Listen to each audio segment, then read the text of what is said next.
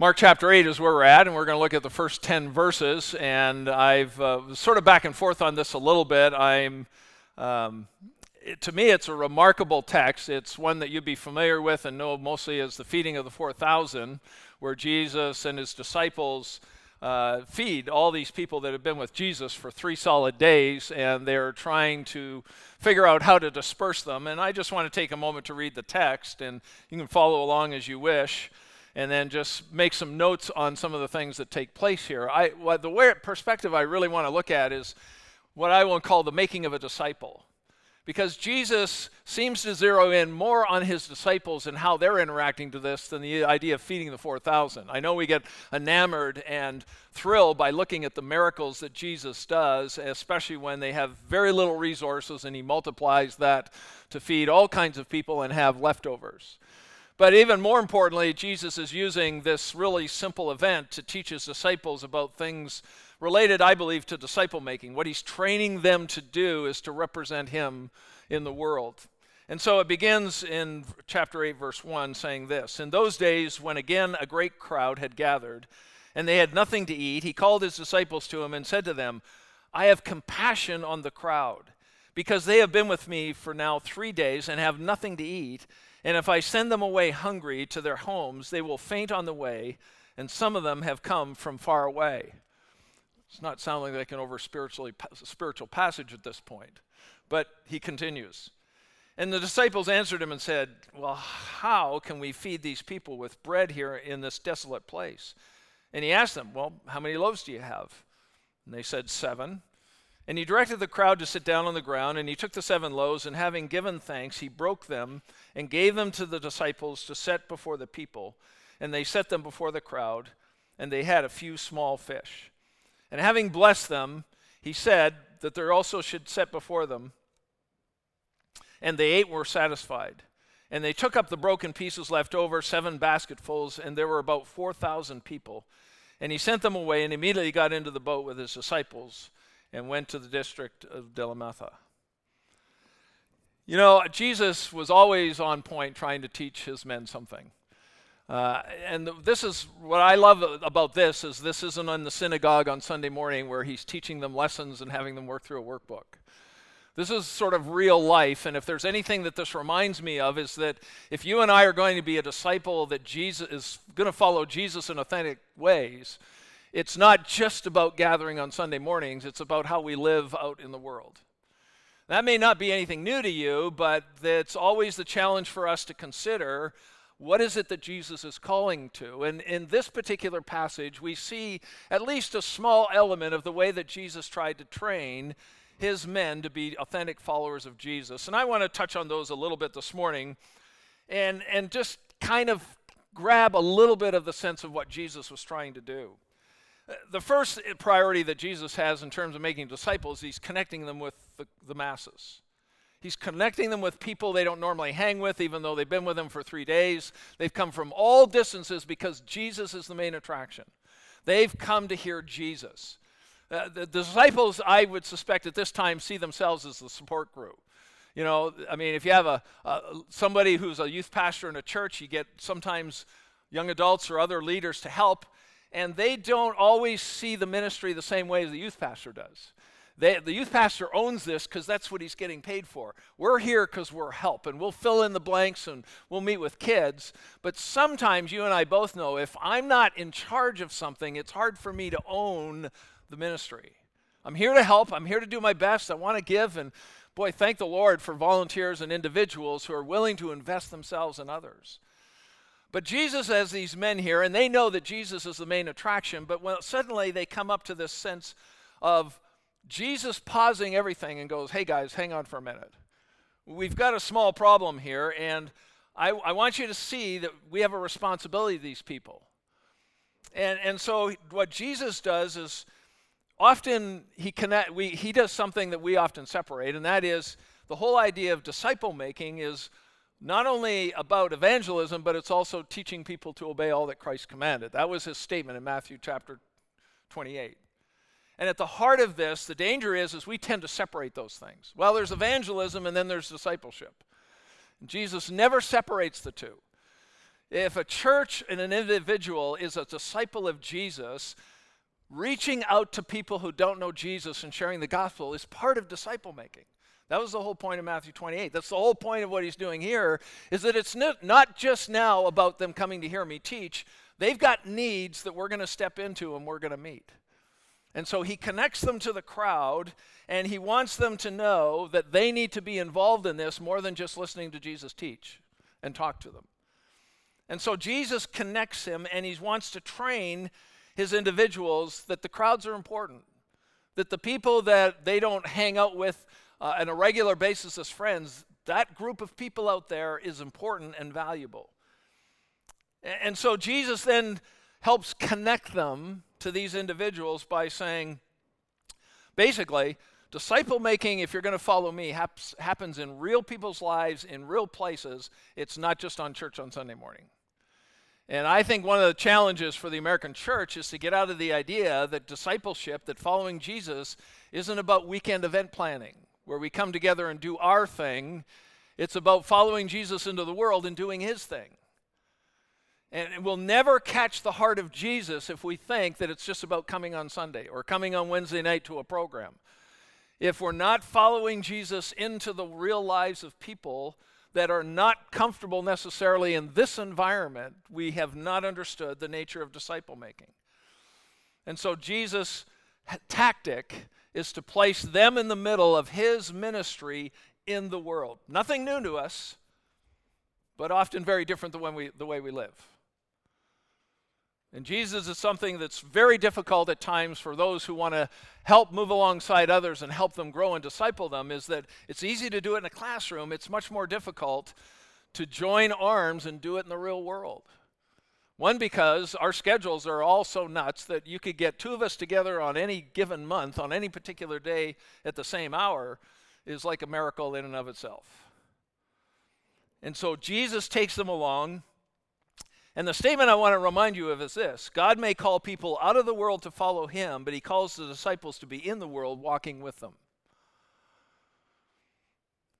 Let me ask, how many non-Christian friends do you have? How many how often do you rub shoulders with people that are not like you? That that you might share common things with, but they don't come on Sunday morning. They may not be interested in Sunday morning. They may not be interested in religious things at all. But the question is, how many people do you have in your life that you're connecting with that don't know Jesus. God may call people out of the world to follow him, but God calls his disciples to be in the world walking with them.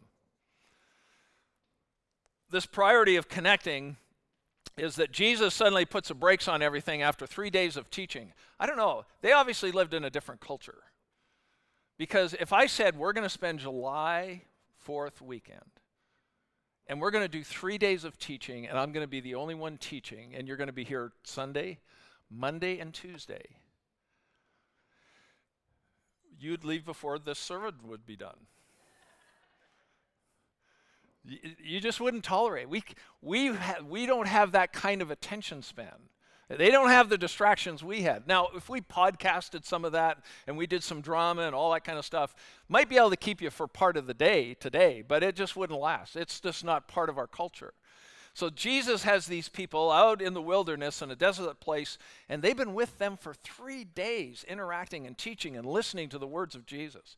That'd be astounding. Wouldn't it, wouldn't it be amazing to be just listening to Jesus teach and talk about the gospel and truth and all the things that he may have talked about? We're not told here what he talked about, but boy, wouldn't you give anything to hear, be a, a fly on the wall for that? But Jesus stops and he says, Well, listen, hang on, guys. He calls his disciples over to him and he says, Listen, we've got this small dilemma. These people have been here three days. They've listened to me teach. Now, it's not that the ministry's over, but we've got a different ministry we've got to do here. And these people, we got to feed them.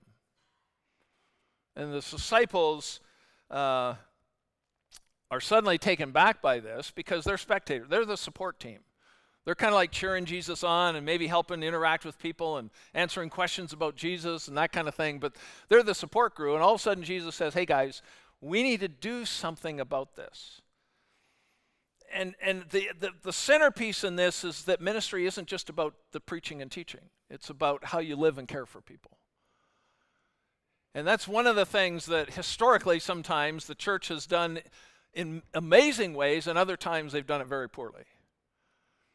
Uh, one review that I got from an assignment I have in relationship to a project that I'm working on is someone reacting to uh, my statements on the Lord's Prayer. And I won't get into the details, but one of the comments that came back is How in the world are you going to take a sort of archaic culture with a sort of a theological disposition of a patriarchal society and make any sense of it because we're in a relationship bound culture, not in a religious driven thing. How in the world is the Lord's Prayer going to make any sense to us at all? Now, whether you agree with that sentiment or not, we live in a world that's super skeptical of religion and church and everything else. They don't want it, they don't need it, they have no interest in it. And part of that may be our own fault just based on how we act, but the, the importance is Jesus is trying to show these men is your behavior and how you treat people out there is, is not something instead of the ministry, it is the ministry. And the world doesn't need us to be hearing us grumbling and complaining. They need to know whether we care about who they are. And, and it comes to this spot that I want to make a quick distinction in terms of our lives. What Jesus says is, I have compassion for them. Now, this has come up before, and I talked about it as being absolutely the essential ingredient to ministry because I will challenge you to say, You show me a person who doesn't have compassion, and I'll show you a person who doesn't care about people. Now, there's a difference. We often talk of, use different English words. We talk about sympathy. Uh, sympathy is one of these words that we like. It's the inclination to think or feel alike. The empathy is so great that whatever affects one also affects the other. That's why when some of you sitting at a movie theater watching a movie, if it gets sentimental enough, you'll start crying just like everybody else is. There's others that'll look at that and go, you know, you crybabies are just annoying. Why in the world are you crying? This is just a made up movie and you're crying about it. But people with high levels of empathy doesn't matter whether the movie's true or not, they can put themselves in the shoes of others and understand their circumstances, that it literally compels them and moves them. But, uh, but in a movie theater, all you can do is sympathize. Sympathy as I can feel the same thing those actors are feeling, but I can't do anything to fix it. One, because it's a made up movie, but I, that's the nature of sympathy. I can identify with how they're feeling and what they're struggling with, but that's as far as sympathy tends to go. The nature of compassion is to experience great affection for someone, resulting in taking action to meet the need. Let me give you a quick couple of examples. Jesus certainly said this in Matthew 9. He had compassion on the crowds, and so he proclaimed the gospel and was healing them. So compassion drives them. The other place that you'll see it is in Luke 10 about the Good Samaritan. Remember that story? Man walking along and he gets beat up by thieves and then a priest and a scribe come by and they sympathize with him. They come and look at the guy and went, wow, that's got to hurt. But they go, yeah, not, not, my, not my responsibility. And so they just do kind of an end run around him and keep on going, and that's sympathy. But a Samaritan comes by and he looks at this guy and he doesn't even hesitate for a second. He goes over, as we're told in the text, he went to him and bound up his wounds, pouring on oil and wine. Then he set him on his own animal and brought him to the inn and took care of him. See, if you, I, I, we can debate the nuances of that, but I'll say lots of people have tremendous sympathy for individuals, but will never do anything to help. And I'll suggest biblically, whenever you see the word compassion, it's they have great angst for the person and what they're going through, but compassion always results in reaching out and actually doing something to help people. Now, unfortunately, in life, I think I've had a lot more sympathy for people than I've had compassion. We've just got way too many excuses. My personal safety, my busy schedule, I've got obligations. I don't know what I'm walking into. I mean, the list goes on and on about why we can't get involved. And, and there, there's maybe legitimate boundaries for us to understand that, but the issue is, is that we've easily can develop a Christian culture that sympathizes a lot but has no compassion. And so at the heart of this, we're reminded by Jesus that one of the highest priorities in terms of the mission of the gospel is, is our compassion for lost people. And you and I can claim to believe in the gospel, but if I never share it with anybody, then I can sympathize with them, but I don't have the compassion to actually take the risk to help them. And Jesus demonstrates for his men is that he's very explicit about it. I have compassion for them. You're going to help me. I always hate these dictatorial leaders who are just going to tell you what you're going to do and how to do it. But he's training his men to do something that they don't know how to do. They, they, they need to take his lead from someone who has the vision and the heart and the know how how to reach out to people. And that's kind of why the crowds are there anyway, is because of Jesus. But the compassion is the compelling reality of whether we actually get involved, whether we actually share the gospel, whether we actually walk across the street to the neighbors, whether we actually carve time in our schedules to make room for individuals that aren't our closest friends or part of our family, so that we have the possibility of doing something for them, whether it's communicating the gospel or meeting needs. And so Jesus challenges his men. And he simply says, Hey, these guys have been with us three days. They're hungry. We need to do something about it. And the disciples, of course, go, like, seriously? We haven't got enough food to feed ourselves, much less a 4,000 people. You've got to be kidding me. Jesus says, Well, if we send them away, there half of them are going to pass out on the way home. We can't do that. And so Jesus poses them a question that they have to struggle with. Now, it may seem like fairly insignificant, but I want to suggest to you that disciple making will always have these elements where we have to struggle on are we going to do this? Are we going to meet this need? Is this what God really wants us to do? I mean, Jesus is sitting right there and saying, hey, look, I'm bringing up the issue. I want you to be involved in meeting this need. And they're still kind of going, like, we don't know like how this is going to work. And I would challenge you that whenever you follow Jesus, he's going to create scenarios that you're not going to be able to figure it out. If you're not comfortable with that, you know what I've done in the past and what I suspect you'll do? Hey, Jesus, I need a bit of a game plan here. Like, I, I want you to tell me, like, what we're going to do, and I want to know how long this is going to take because I've got an appointment at 4 o'clock. And, and I, need to, I need to know what you're asking him. Is this going to cost me any money? Is this going to, is, what do I need to sacrifice to do this? Because I've only got so much leeway here. And if, if it doesn't fit my schedule, I'm, I'm just going to have to bow out. And Jesus doesn't tell them everything. He just says, look, you guys need to be part of the solution. And they have to struggle with the idea of how do we do this? We don't know. And they're out of their comfort zone, and they really don't have the means to do this. And I will propose to you that based on this text, that discerning what ministry or mission we do is more important, or is more about what the Lord is leading us to do than what we can do for Jesus. The disciples didn't come up with this. Hey, Jesus, here's a need Jesus came to them saying, Here's the need. They didn't come to Jesus going, like, you know, half these people are complaining because they're starving to death. And I will propose that what Jesus is demonstrating for those who want to be his disciples is that Jesus always takes the lead on these things. That he's the one that points out where the need is. He's the one that has to put on our heart to reveal here's what's going on, and I want you to be involved in the solution. And deciding how to do ministry and mission is first and foremost a willingness to obey, obey, Jesus rather than what we want to do for others. See, Jesus, in this particular scenario, tells the crowd to sit down in groups. He, he basically, it's an order. It says he directs them to sit down in groups. He has them bring whatever food they have. He blesses it and multiplies it, and the disciples are just kind of sitting there going like, "Wow, this is pretty impressive." And Jesus hands them all these baskets full of food. And he says, here's, here's the one thing I'm asking you just go serve them. Just go serve people. Just go and feed them. Just meet their need.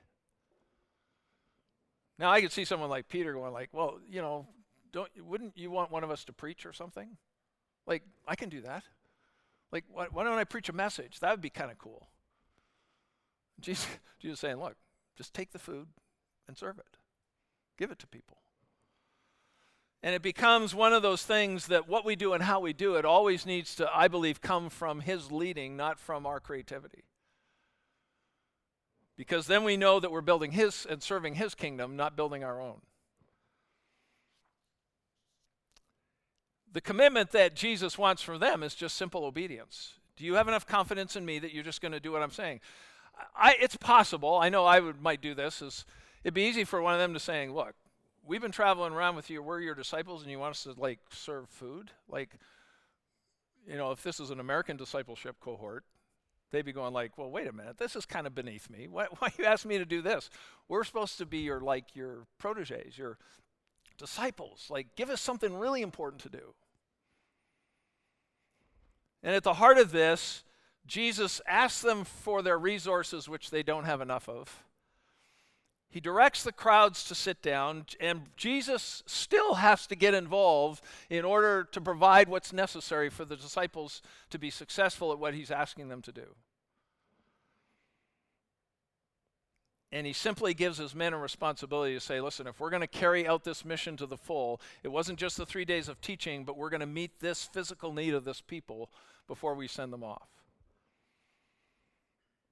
It's not a menial responsibility if Jesus asks you to do it. When I was in Portland, um, we had a t- chance where we discovered that one of the toilets was plugged up. And uh, we didn't have anybody around, and the things like stunk.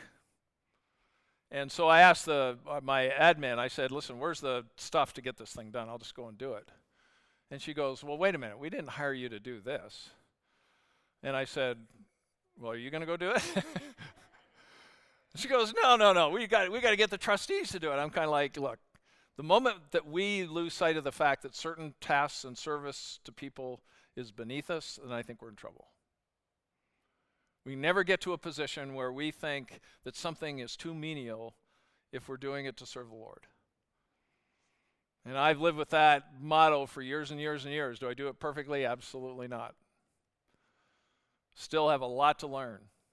But one thing I learn is that there should never be any task, any responsibility too menial or mundane or beneath me that I wouldn't willing to do it for Jesus.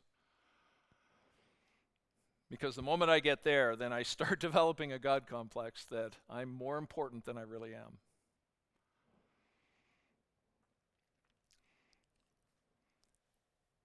One of the things that we had happen here a couple of weeks ago is we had Beam in here. It was the Baptist International Evangelical Ministry, uh, Sam Slobodian, and the two Ukrainian pastors that were here. Uh, they came and visited us. And the Lord kind of put it on our heart that we wanted to encourage them, and they came expecting nothing. But as we talked about it and mused on it as elders, we kind of went, well, Sam has history here in this church, and he's doing a ministry to a people that uh, really have some needs. And so we just kind of felt the Lord putting it on our heart that we wanted to do something extra for them. And so, what I want to propose to you this morning and what we're going to do is that we are going to take a love offering and a gift for them. And we wanted to conclude it on the 16th of this month. But I've asked uh, the trustees to p- open up a portal on our website to give to Beam, which is Sam Slobodian. And I want to invite you to join with us to give a love offering to them to encourage their ministry. And it'll conclude on the, tw- on the 16th, so we will we'll we'll open up an opportunity for you to give there if you don't get a chance. But if you want to give ahead of time, I encourage you to go to the website or the app and give through the portal. It should say Beam on it. It should say Slam, Sam Slobodian, however you spell that. But the other thing that we talked about with them is that uh, one of I think it was Eugene. He invited. He came to me afterwards, and through Sam, he says, "We'd love you to come over and start teaching some of our pastors." And I said, "Well." I said, we'll have to think about that. But what it did trigger in my mind is that one of the things that we want to do in terms of our vision frame is that we not only want to communicate the gospel, but we want to make disciples and we want to plant churches, which is what they do. And so I called Sam yesterday and I said, I would like to sit down with you or talk on the phone about exploring if that's a possible relationship that we could have. And he went, No. No, he didn't say that. He,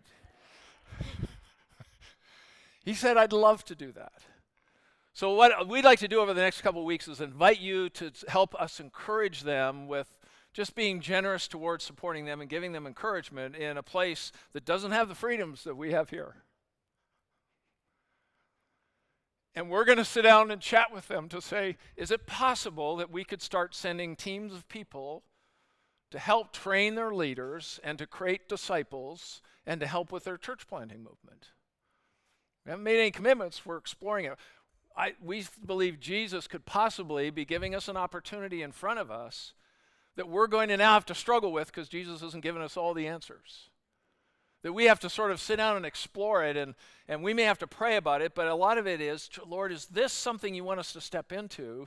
Because it meets with our vision frame to, to make more of an impact outside of this building and to be generous with good works to plant churches and to get involved to help make disciples around the world.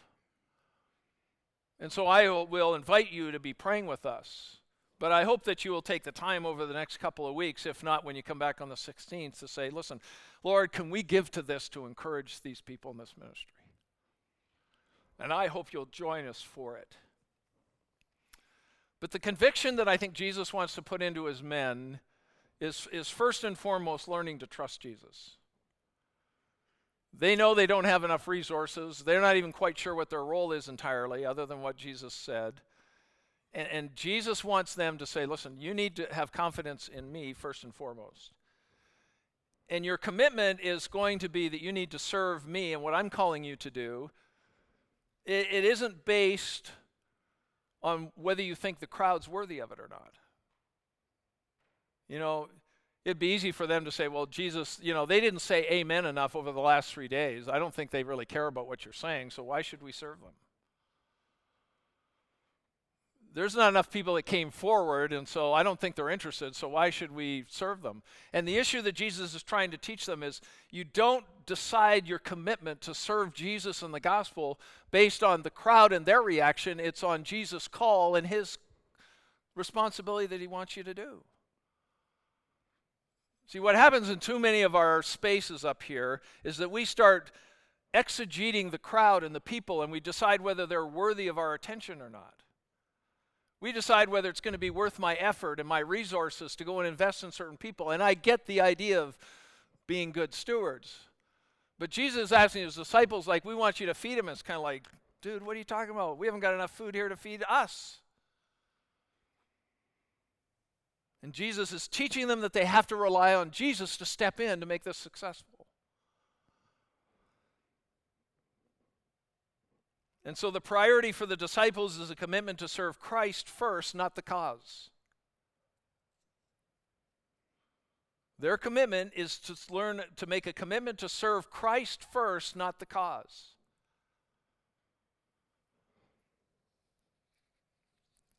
And if I was them, it would be like, I don't know if this is a good use of resources. They're here today and gone tomorrow. And yet, this is what Jesus calls them to do in this particular moment. I uh, was reading an article by a friend of mine. His name's Justin Gravitt. He works with uh, Church Discipleship Ministries, and he gave an article that talked about five levels of obedience. And I read this and I went, oh, yeah, I can see myself in here. Maybe you can see yourself. I just want to finish by reading through these and trying to help you think about your own commitment to Christ, not necessarily the cause. First level is this inconsistent obedience. I'll do what I want. Well, we know we got people around that that is, you know, I'll serve Jesus in my way and I'll do what I want. Hey, I'm saved, I'm going to heaven. I have the freedom to do whatever I want to. Level two was conditional obedience. If God gives me what I want, then I'll give him what he wants. And you'll run into, sometimes when you look in the mirror, you go, oh, yeah, that sort of looks familiar. But sometimes you run into Christians that this is what it is, is I'll, if God gives me what I want, then I'll give him what he wants. The third condition is provisional obedience. I'll give God what He wants as long as He meets my needs.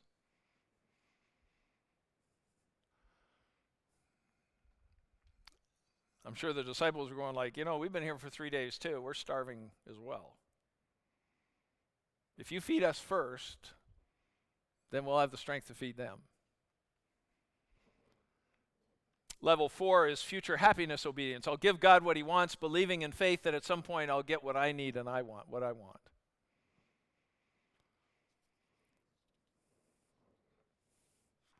And of course, the fifth one is this unconditional obedience. I'll simply give God what He wants, period. You know, it's, it's easy when you deal with life and schedules and busyness that it's easy to and in some respects, a necessity for us to learn to say no to certain things. But I want to reiterate something I've said in the past, and that is God's not interested in spectators or volunteers. He wants individuals who want to be fully committed disciples of Jesus, who will say in their heart, I'll give God what he wants without any conditions. Is that where your heart lives this morning? Is that the attitude of your spirit? I read a story by a gentleman named Clark Cothern. He was, uh, him and his friend uh, Gavin were helping a youth pastor with an overnight activity with kids. And as the night got in, everyone, of course, was getting tired, and the fellowship hall, as it were, had a ping pong table in it, and they decided to play ping pong. And they were both pretty good at it, and they were getting into this pretty ferocious battle to, of ping pong and they were getting down to the last set, and they were like, one of them needed like three points to win the whole thing. And all of a sudden, one of the grade eight girls came in, and when the ping pong ball fell off the table, she grabbed it and started running around with it and wouldn't give it back. And it's kind of like, we're, we're right down to the last point here. And the first feeling that this particular gentleman had was he was irritated and he was almost going to snap at her, and all of a sudden, the verse that they had done in staff meeting earlier that day came to mind, which happened to be 1 Corinthians 13, that love is patient, love is kind, so on and so forth. And so there was just something about the Spirit of God like, get over yourselves, don't say anything. As the evening went on, uh, her name was Tracy. She uh, obviously finally tossed the ball back to them. They finished their game and they went on with their activities. Ours, they showed an evangelistic film about the person of Jesus. Um, and to their surprise, there were several kids that went forward, and Tracy went forward to receive Christ. And as far as I know, this is a true story, but she said when she got up later and was talking with them, she said, Well, I grew up with a family that was really dysfunctional. Nobody went to church. The only way that I could get attention from anybody is if I made them mad. So I would do things to tick people off, and that's the only way I got any attention from anybody. So she says, I took that, that ping pong ball because I was feeling alone and not feeling part of the group, and I was just trying to get attention from somebody. But you guys didn't react the way my family reacted. And she said, There was something there that clicked inside of me that whatever they had, she wanted. And that's why she went forward and accepted Christ. See, my point this morning is you don't have to feed 4,000 people to prove that you're a servant of Jesus. But he does want you to act differently in how you respond to the selfishness of others and, and the chaos that happens in your life and when plans change that He wants us to show that love is kind and patient and gentle. Regardless of what other people are doing, Jesus wants us to be disciples who will give God exactly what He wants, and that's our whole heart and our whole life. So that whether we're seeing God do a miracle or whether it's dealing with somebody who's being selfish and trying to provoke people because it's the only way they can get attention, you can make a difference if you're a disciple of Jesus.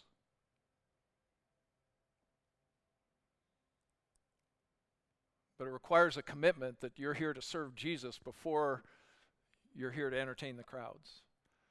It's here because I want God to put in my heart compassion that compels me to care about people that irritate me. Because this was a training ground that Jesus used to show his disciples that while teaching truth and sharing the gospel was critical about caring for people and showing Jesus in the way that I treat and act towards them is just as vital. if the world's going to see the hope of Jesus and the hope of the gospel? Does Jesus have your whole heart? What level of obedience typically portrays you? Which one do you want it to be? Father, we bow before you because you have allowed us to grow up in a country that is overflowing with the abundance of things that would convince most people that we don't need you.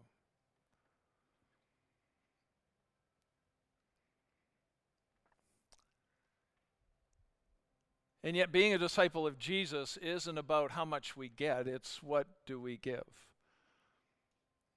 How do we serve Christ in the midst of a world that is choking on its own stuff and suffocating under the weight of the challenge of freedoms and fighting over each other's toys. Father, whether it's seeing a miracle change a whole crowd or whether it's the attitude of an individual that helps change one life, I pray that we would understand that only those who are disciples of Jesus with the compassion of Christ and a commitment to serve Him unreservedly, regardless of the menial tasks you may give us to do. That we are overjoyed with the privilege to serve our Savior. No matter what the job, no matter what the responsibility, no matter how grandiose or how menial, that we might serve your purpose and your kingdom and not ourselves. And for this we pray in Christ's name. Amen.